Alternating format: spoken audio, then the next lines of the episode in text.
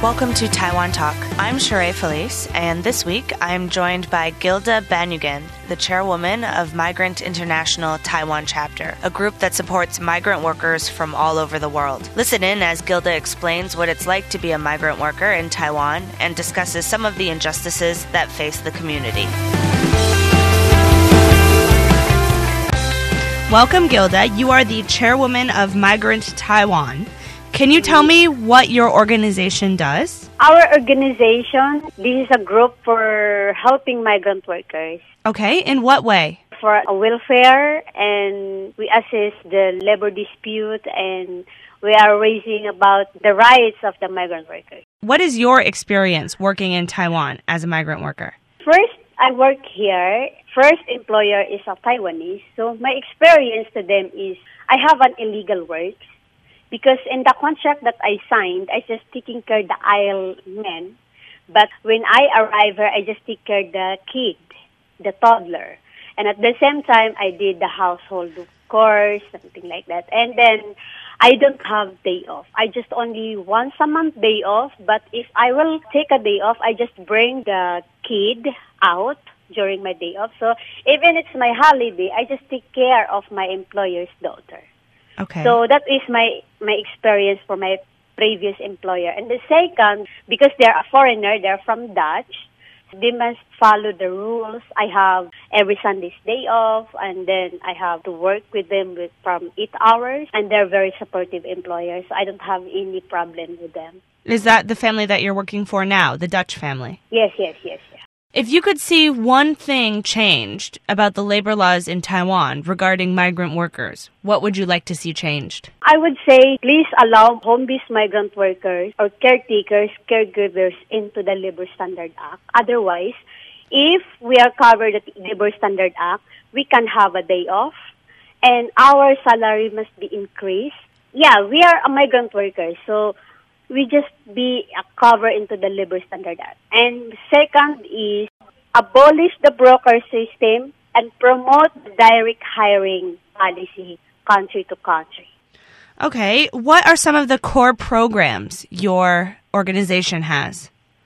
Our program, the latest is the 1 billion rising organized last March 24 because most of the migrant workers, women migrant workers is working in the house as a caretaker. So most of them is the victims of many forms of violations like sexual harassment and overwork and etc. like all underpayment of wages. So we call out justice for the migrant workers who victims of these kinds of violation by the employers and the brokers. I've seen a lot of things in the news in Hong Kong and Singapore of migrant workers working in those countries and then getting abused and now being able to prosecute the employers who abuse them. How would you say Taiwan compares to these countries? There are many kinds of abuses here in Taiwan. Like, for example, uh, sexual harassment. So we handle this kind of case, but uh, the problem is the prosecutor is dismissed the case because they say that the evidence we submitted is not enough. There is no justice because they don't want to prosecute the employers. So Right. maybe because home-based workers is not covered into the Labor Standard Act. So if these employers abuse these workers, it's just like the demand is like, okay, you can you can have to change another employer, you can have to find another job, but it's so sad for us because they don't want to prosecute the employers. Uh, if these employers is violating the law, they can pay this kind of uh, amount to this Taiwan government, just only like that. But the justice is not in favor of the migrant workers. So, what advice would you give to migrant workers arriving in Taiwan, and what advice would you give to employers here in Taiwan? Okay. First is for the migrant workers.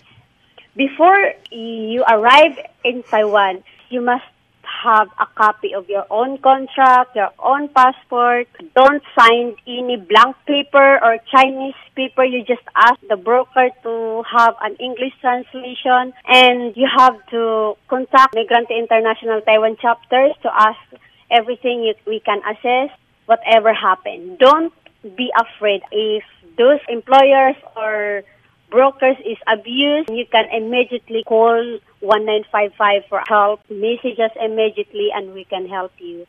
And for the employers, we are a human being. You can treat us as a human being. Treat us as a migrant workers, not a slave. How can people support your organization, Migrante Taiwan? More migrant workers will help our organization for raising the right. Most of the migrant workers here in Taiwan is very supportive. Some of them can find out our organization and they can join us. Yeah, but how about someone who's not a migrant worker? How could someone like me help your organization?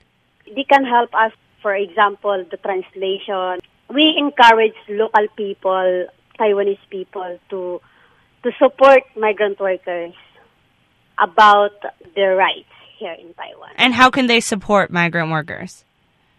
What can Um, what are some actual things that they can do?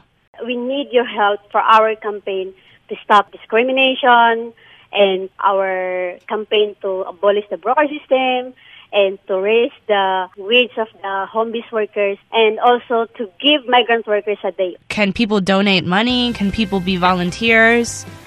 I think volunteers is the best. Well, thank you so much for talking with us. Thank you so much for the time and thank you so much for this opportunity that we can raise ourselves.